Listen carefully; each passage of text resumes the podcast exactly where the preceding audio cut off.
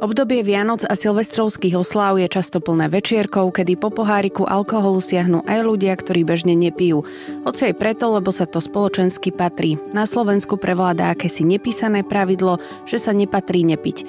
Práve počas týchto sviatkov mnoho ľudí pije alkohol v snahe zlepšiť si náladu, rozveceliť sa, zahnať smutok či pocity osamelosti, ale aj úzkosť. Veľmi často však dosiahnu pravý opak a niekedy je konzumácia alkoholu v takejto situácii spúšťačom nešťastných myšlienok a činov. Ako je to s pitím počas sviatkov, tak o tom sa budem rozprávať s psychoterapeutkou a riaditeľkou sanatória AT Janou Žemličkovou. Počúvam sa. Podcast o porozumení iným, ale hlavne sebe samému. Pekný deň, vitajte. Pekný deň, prajem Maja. Hej. Je to taká ťažká téma, ale myslím si, že veľmi potrebná. Ono, sviatky, alkohol, tak k sebe ako si žiaľ patria, stali sa neoddeliteľnou súčasťou. Pitie nám totiž pomáha, tak ako som v úvode hovorila, zahnať také tie negatívne myšlienky a máme pocit, že nám spustí dobrú náladu. Ale asi je to len veľmi dočasný stav, respektíve ak sa to vôbec teda stane. A ja som sa tak trochu pousmiala nad tým slovom, že ťažká téma. Ak by bola, tak by sme oveľa zodpovednejšie k nej pristupovali, ale žiaľ, opak je pravdou. Ja si myslím, že každý sviatok, nie len Vianoce, symboly alebo rituály počas vítania Nového roku, ale každý oslavný deň, pomaly to už býva aj nedelný obed, mm. alebo každý večer je vlastne akási sociálna akceptácia pre komunikáciu s alkoholom. Alkohol zbratáva a dáva takú šancu, že nám bude všetkým dobre. A žiaľ, nie je to vždy tak. Je veľa bolesti práve s alkoholom spojených. Prečo sa ten alkohol stal takým symbolom toho úniku z reality a presne, že aj počas sviatkov si dajú ľudia, ktorí nepijú, možno až teda t- tak často, ale že tie sviatky nás ako keby k tomu nutia, presne ako ste hovorili, že nielen tie vianočné, ale neviem, napríklad narodeniny, presne niekomu sa narodí dieťa, tak hneď to ideme oslaviť a to je spojené s alkoholom. Takto ono Pilo sa vždy, aj pizza bude, je naivné si myslieť, že takýto deň človeku príjme uvažovať inak, alebo nebodaj, že by sa akorát v tento deň rozhodol, že začne abstinovať. To je naozaj naivné si myslieť. A myslím si, že každý človek hľadá istú mieru uspokojenia, aby sa v danej chvíli cítil čo najlepšie. A žiaľ, v našej kultúre a v rituáloch je alkohol veľmi silne zakorenený. A aj také alarmujúce čísla, napríklad, že sa minulý rok počet hospitalizácií napríklad u detí intoxikovaných práve alkoholom zvýšil vo vekovej hranici medzi 15. a 19. rokom. Mm-hmm. Ani tieto čísla nás nejako nevovádzajú v prehodnotenie prehodnotení e, takýchto, e, by som povedala, rituálov. E, my sa oceňujeme, odmenujeme alkoholom. Je všade prítomný, všade dostupný. Predávame ho aj mladistvím. Zákon, ktorý na túto tému bol ešte 100 rokov dozadu, sa dodnes nedodržiava. A potom ako vykúpenie hľadáme tresty, akým spôsobom omily alebo aj hrubé porušenia napríklad e, sadaním za volant a podobne, čo sme teraz mm-hmm. svetkom. E, žiaľ sa stávajú a častokrát e, umierajú aj nazvime to ľudia, ktorí v kontakte s alkoholom neboli ako následok iných, ktorí sa žiaľ takto nevhodne správajú. No, ono aj pod čas tých sviatkov ľudia si doprajú a presne potom sadnú za volant. Čím to je, že vlastne veď my vieme o tom, že keď som opitý, tak nemám si proste sadnúť za volant, ale že čo nás vlastne v tomto smere tak nejak ako keby, nechcem povedať, že donúti, ale cítime sa taký silnejší, mocnejší, myslíme si, že my to zvládneme a nikto nás nechytí? Tak tá najdôležitejšia črta, ktorá je spojená alebo rys je, že alkohol mení vedomie. To znamená, že ja aj akokoľvek triezvo uvažujem a viem, že si nemám sadnúť, tak ako náhle vypijem jeden alebo aj viacej pohárikov, tak si neuvedomujem, že rozhodovacie procesy u mňa začínajú zlyhavať. Ono, samotná diagnóza sa volá porucha psychiky a správania. A to je jedným takých faktorov alebo symptómom závislosti. A tým, že sa znižuje tolerancia na ten istý pocit, ktorý chcem dosiahnuť, ktorý mi vyhovuje, potrebujem väčšiu dávku, tak to sa potom podpíše aj po pod e, moje správanie.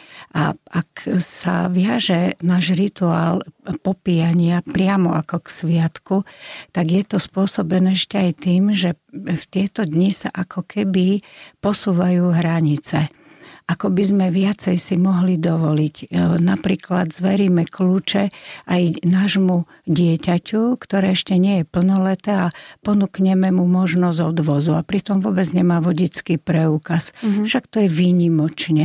A takto výnimočne si aj sadneme za volandmi pod vplyvom alkoholu. Však je to len raz za rok. A takéto omily naozaj môžu byť niekedy fatálne.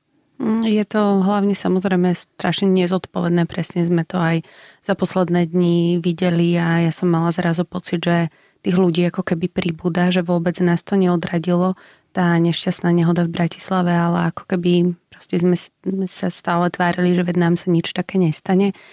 Ale ako spoznať z toho to, že z nejakého občasného pitia sa stáva už problém a závislosť?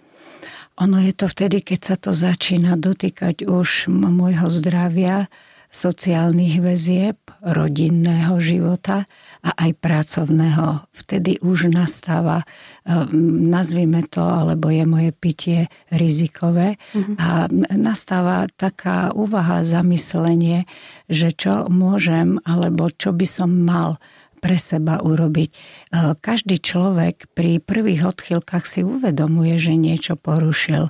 Dokonca si aj uvedomuje spôsob pitia, že už nepotrebuje na to, aby si vypil spoločnosť. Že naopak, ak si chce vypiť, tak ide do spoločnosti, kde sa pije. A dokonca si aj vedomí, že to jeho pitie alebo pitie e, konzumenta, ktorý uh, už má nejaké návykové správanie, vyrušuje aj mojich blízkych a napokon robí aj zlý vzor deťom. A uh, vtedy sa nič nedeje a to sú tie omily. Lebo ešte ne, nehovoríme o závislosti a dokonca môžeme hovoriť len o občasných excesoch ale ako náhle sa moje pitie zmení na rizikové, začína problém.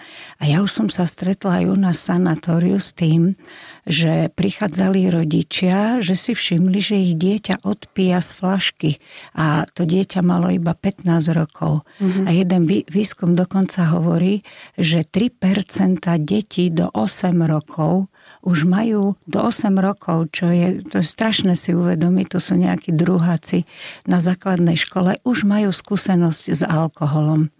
A nehovoriac, že pri 14. veku dieťaťa už je to 37%. To znamená, že každé v podstate tretie dieťa už e, vie, čo znamená vypiť si. A dokonca sa na to tešia. Dnes je úplne bežné mať program ísť sa opiť. Mm-hmm. Už to nie je ako tá e, súčasť takého usporiadaného kontrolovaného, jednorázového e, zážitku s mierou, takým umierneným pitím, ale je to vlastne spôsob, ako rýchlo relaxovať. A aj pojem e, takzvaného nárazového pitia je medzi mládežou úplne zaužívaný. Do dvoch hodín vypiť aj 4-5 pohárov. Uh-huh. A u dievčat teda je ten počet menší, ale už toto predznamenáva, že sa začína alkohol v podstate zneužívať na preladenie, na rýchlu akceleráciu a také uvoľnenie, najmä v partiách a potom neskôr už aj o samote. A to sa najmä rozšírilo po, po tomto covidovom období, že sa oveľa viacej pije doma o samote. Keď ste spomínali tých 14-15 ročných, tak tam je to určite do veľkej miery spôsobené aj partiou, ktorú sú tie deti obklopené. Ale keď ste hovorili, že o tých 8 ročných, tak tam asi to začína u rodičov, že napríklad keď dáme dieťaťu odpiť z nejakého prípitku, po prípade penu spíva, že aj my to vlastne pred tými deťmi tak ako keby sa tvárime, že ale však si daj veď ochutná, aspoň uvidíme, ako, ako zareaguje, že vôbec tie deti pred tým alkoholom nechránime. Môže byť aj toto spôsobené tým, že potom tie deti v 14-15 tiež nemajú vlastne zabrany a, a idú aj s tou partiou a ako ste hovorili, že proste sa opijú ja si teda žiaľ tiež pamätám, že takisto sme to robili, takže sa nič nezmenilo za tie roky. Nie, že sa nezmenilo, ale dokonca si rodič myslí, že prvý pohár je dobré, aby dieťa vypilo doma, že však je rozumné a nebude to skúšať vonku. Je to naivné riešenie a taký ten prvý v nem dieťa dostáva rituálnym správaním na, práve na týchto sviatkoch pri oslavách. Otvára sa detské šampanské. Už to je tešenie sa na dospelosť, lebo šampanské vidia u rodičov mohla by som povedať, ale je to smutné skonštatovanie, ale že zlyhávajú vzory v rodinách. Piť je normálne. Aj vy ste v úvode hovorili, že vlastne je bežné piť, je to akási norma a sociálne invalidizovaný je ten, kto sa aj keď vynútene pri abstinencii, ale rozhodol nepiť. A to je predsa nepriateľné. Ale je to tak. Takže die, deti to vidia, dokonca malým deťom sa dáva ochutnávať pena, dodnes to vidím v reštauráciách, že to funguje a dokonca sú to aj starí rodičia. Jedna štatistika je taká smutná, ako sa vlastne rozvoj pitia dostáva do pomerne širokých vekových skupín. Najviac e, ohrození sú slobodní, teda hovoríme o štatistike, ktorá bola robená a stále je to prevaha mužov, ale začína sa rozširovať aj ten vekový rádius žien. Najprv je to, alebo najväčší počet žien je do 24 rokov, takže pomerne mladistvé. Potom medzi 25. a 39. A posledná kategória, ktorá teraz aj u nás sanatóriu, to môžeme vidieť, prichádzajú dôchodkyne nad 60 rokov. A dokonca by som povedala vo vyššej miere ako u mužov.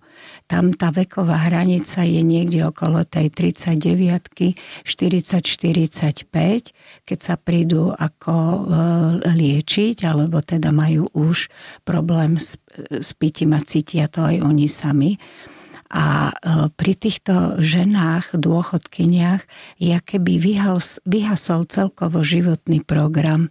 A tam tá, ten štart do zmeny myslenia a správania je naozaj niekedy náročný. keby motiv pre život sa kde si stratil. Čo pravda nie je, ale tie ženy to tak pociťujú.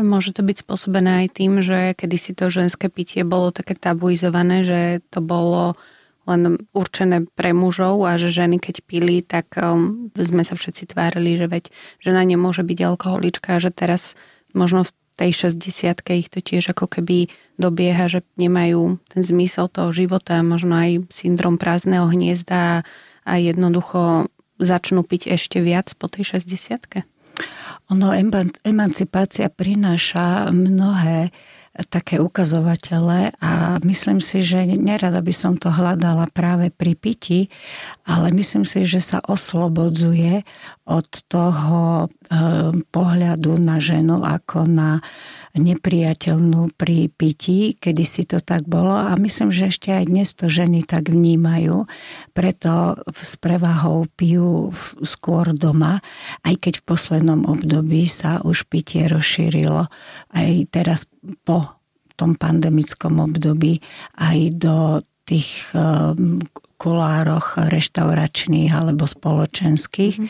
a už to nie je tak tabu, jak to kedysi bývalo. Ale pravda je tá, že ešte stále opitý muž je priateľnejší ako opitá žena. A ten rozvoj pitia si myslím, že taký štart môže byť aj pri materstve, keď žena zostáva s dieťaťom sama a očakáva toho muža a po väčšine muži v tom veku sú veľmi v rozbehu kariér, mm. takže býva dosť často sama a spríjemňuje si ten svoj deň práve si to opíjaním. Mm-hmm.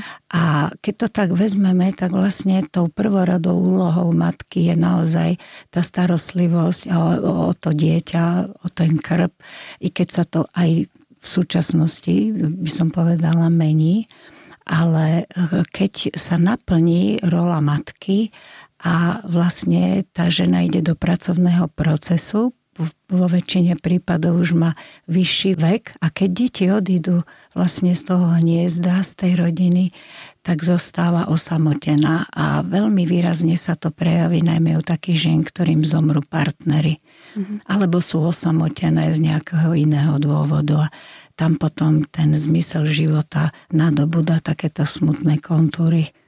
A viete povedať aj čísla závislých? Aj keď asi je to veľmi ťažké, lebo um, veľa, veľa ľudí tá štatistika proste minie, ale že aká je aktuálna situácia, čo ja sa týka závislých na Slovensku? Ja môžem len porovnať tie čísla, ktoré sú zverejnené zo štatistického úradu Národného centra. Tam je uvedených, že v minulom roku hospitalizovaných bolo 37 480, teda necelých 37 500 e, ľudí, ktorí sa uchádzali o abstinenciu a boli teda v liečbe. E, je to v porovnaní s rokom predtým o 10 tisíc viacej. Z toho by sa dalo vyčí, vyčí, vyčísliť, že ako keby sme zaznamenali istý nárast.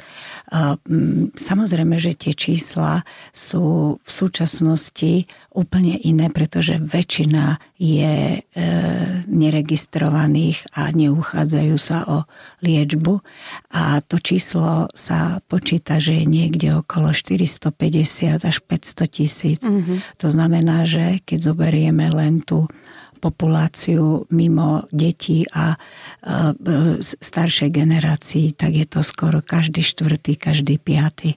A ešte možno pre porovnanie, pred dvomi rokmi bolo hospitalizovaných alebo liečených 20 e, tisíc, takže to, to číslo naozaj skoro dvojnásobne narastlo. No bodaj by to bolo tým, že sa ľudia viac chcú liečiť, ale obávam sa, že to tak nie je. Aj podľa spotreby alkoholu tá spotreba stúpla za posledný rok, dva, aj keď tak zhruba od tých 10 rokov, od roku 2010-2012 má stále taký stúpajúci trend.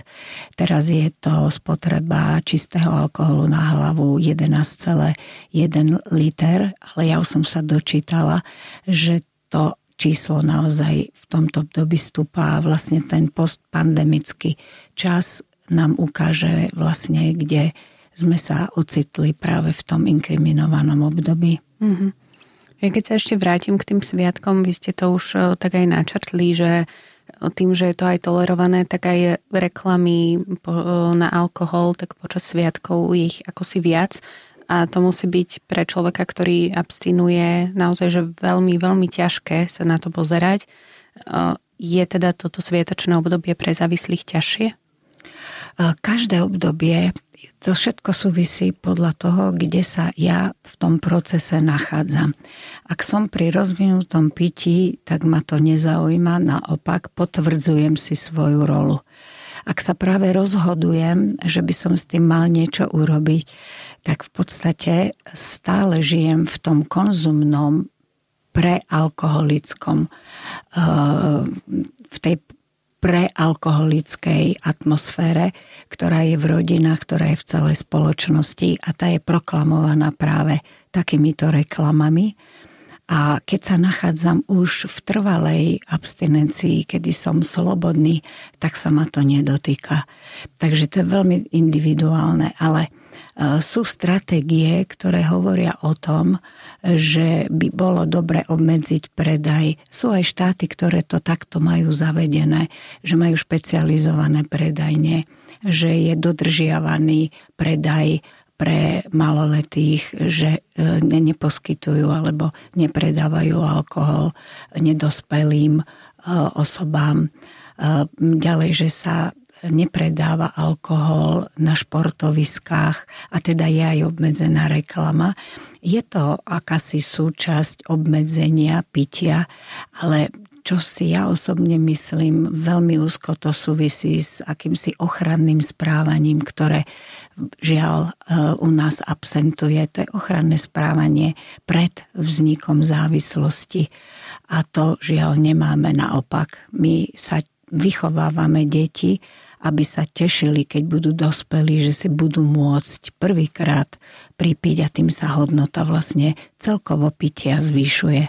Tuto máme čo doháňať a ja vám môžem povedať aj jednu skúsenosť zo školy, ktorú som mala, kde som zistila u 11-12 ročných, že myslím, že tam bolo okolo 56 do 60 detí sme mali diskusiu o káve a zistila som, že až na troch pravidelne tie deti pijú kávu. Mm-hmm. Takže dokonca niektoré aj dve denne. Takže či sa to deje za účasti rodičov, alebo eh, je to už eh, utajovaná aktivita tých detí, lebo každé dieťa vie, ako má doma fungovať tak, aby veci mali hladký priebeh. To už si myslím, že je zas opäť veľmi individuálne. Môže rodina pomôcť nezávislému, alebo je to len čisto na ňom, že napríklad keď vieme, že náš rodinný príslušník, aj keď si to napríklad ešte nechce priznať, že má problém, dá sa to riešiť ešte aj v rámci tej, tej rodiny, alebo naozaj, že musí on dozrieť do toho stavu, že si povie, že áno, tak ja mám problém. No, dozrieť do toho stavu je veľmi komplikované práve preto, že hovoríme o závislosti. Ono mnohí ľudia, povedala by som, že možno všetci, si myslia, že mne sa to stať nemôže, inak by e, úplne inak komunikovali s alkoholom. A druhá vec je, že neveria, že to je smrteľná choroba, že závislosť je vlastne choroba, ktorá keď sa nelieči, tak naozaj e, je to totiž jeden absolútny kamarát alkohol pre človeka. Naozaj ho opustí až v hrobe. A e, násilné odňatie je v podstate nefungujúce, lebo človek musí spolupracovať. Odborník ponúka cestu a pacient si ju berie. A keď si ju pacient zoberie, tak tá zmena mu prinesie úplne inú kvalitu života. To sa naozaj oplatí vyskúšať. A myslím si, že je škoda, že takýmto, nazvime to rizikovým, nebudem hneď hovoriť o e, závislých pijanoch, významnú mieru môžu zohrať práve rodinní príslušníci, ktorí to vidia a ktorých pitie toho blízkeho naozaj trápi. A keď nevedia e, si rady, do, dokonca častokrát im pomáhajú k pitiu a vôbec sú si není vedomí toho. Vtedy odporúčame naozaj prísť a poradiť sa, ako vytvoriť podmienky preto, aby sa takýto človek rozhodol zmeniť svoje správanie správanie. A aké účinky pre telo a tiež hlavu má to, keď vylúčime ten alkohol úplne zo svojho života?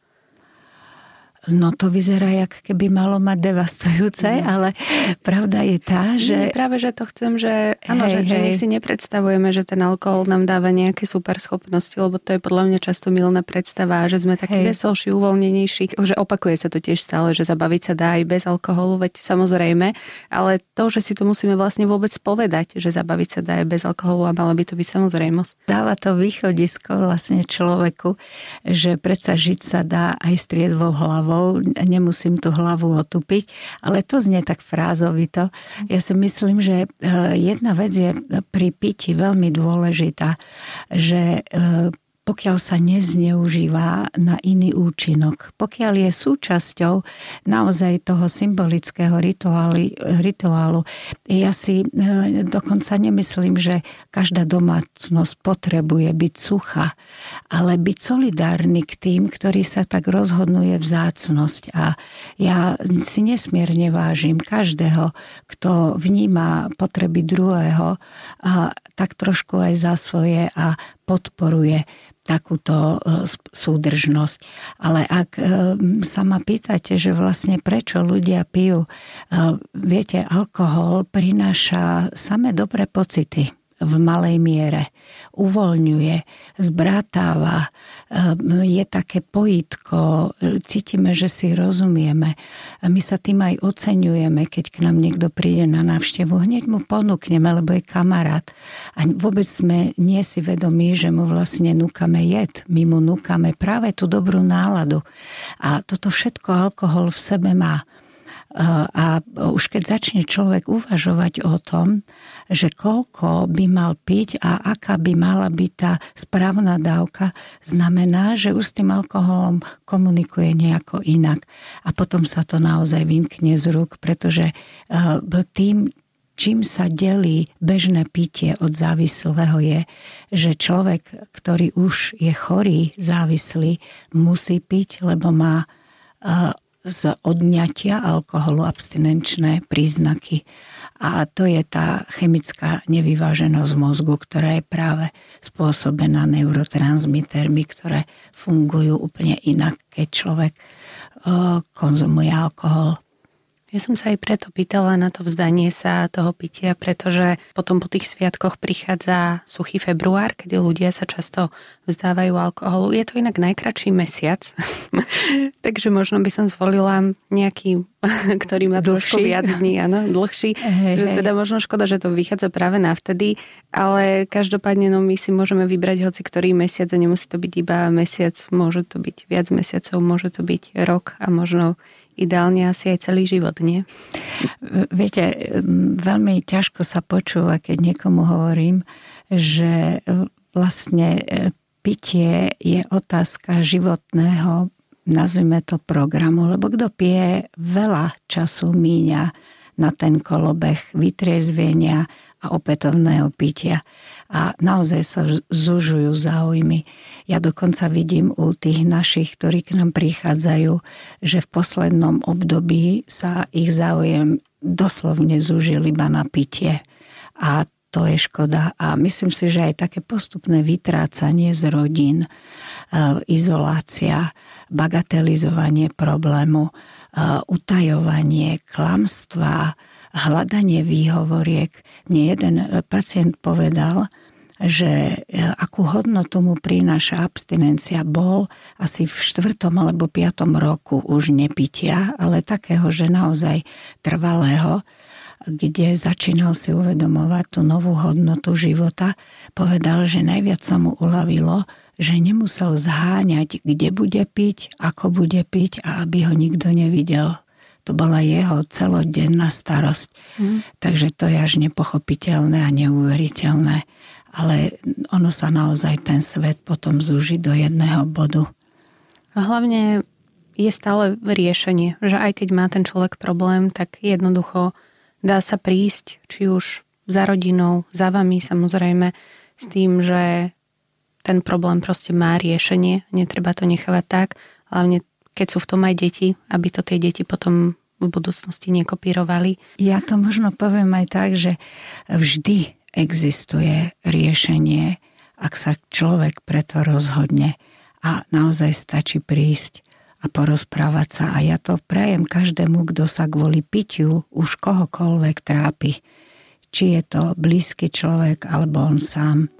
A naozaj, ako ste povedali, nič krajšie nepoznám ako otvorené srdce, pohľad do očí a pravdivosť tam, kde človek cíti, že chce vnímať blízkosť a ja to prajem každému, aby to prežíval aj na sviatky. Ďakujem veľmi pekne. Mojou hostkou bola psychoterapeutka a riaditeľka sanatória AT Jana Žemličková. Ďakujem pekne. Túto, ale aj všetky ďalšie epizódy podcastu Počúvam sa si môžete vypočuť na podmas.sk alebo v vašich podcastových aplikáciách.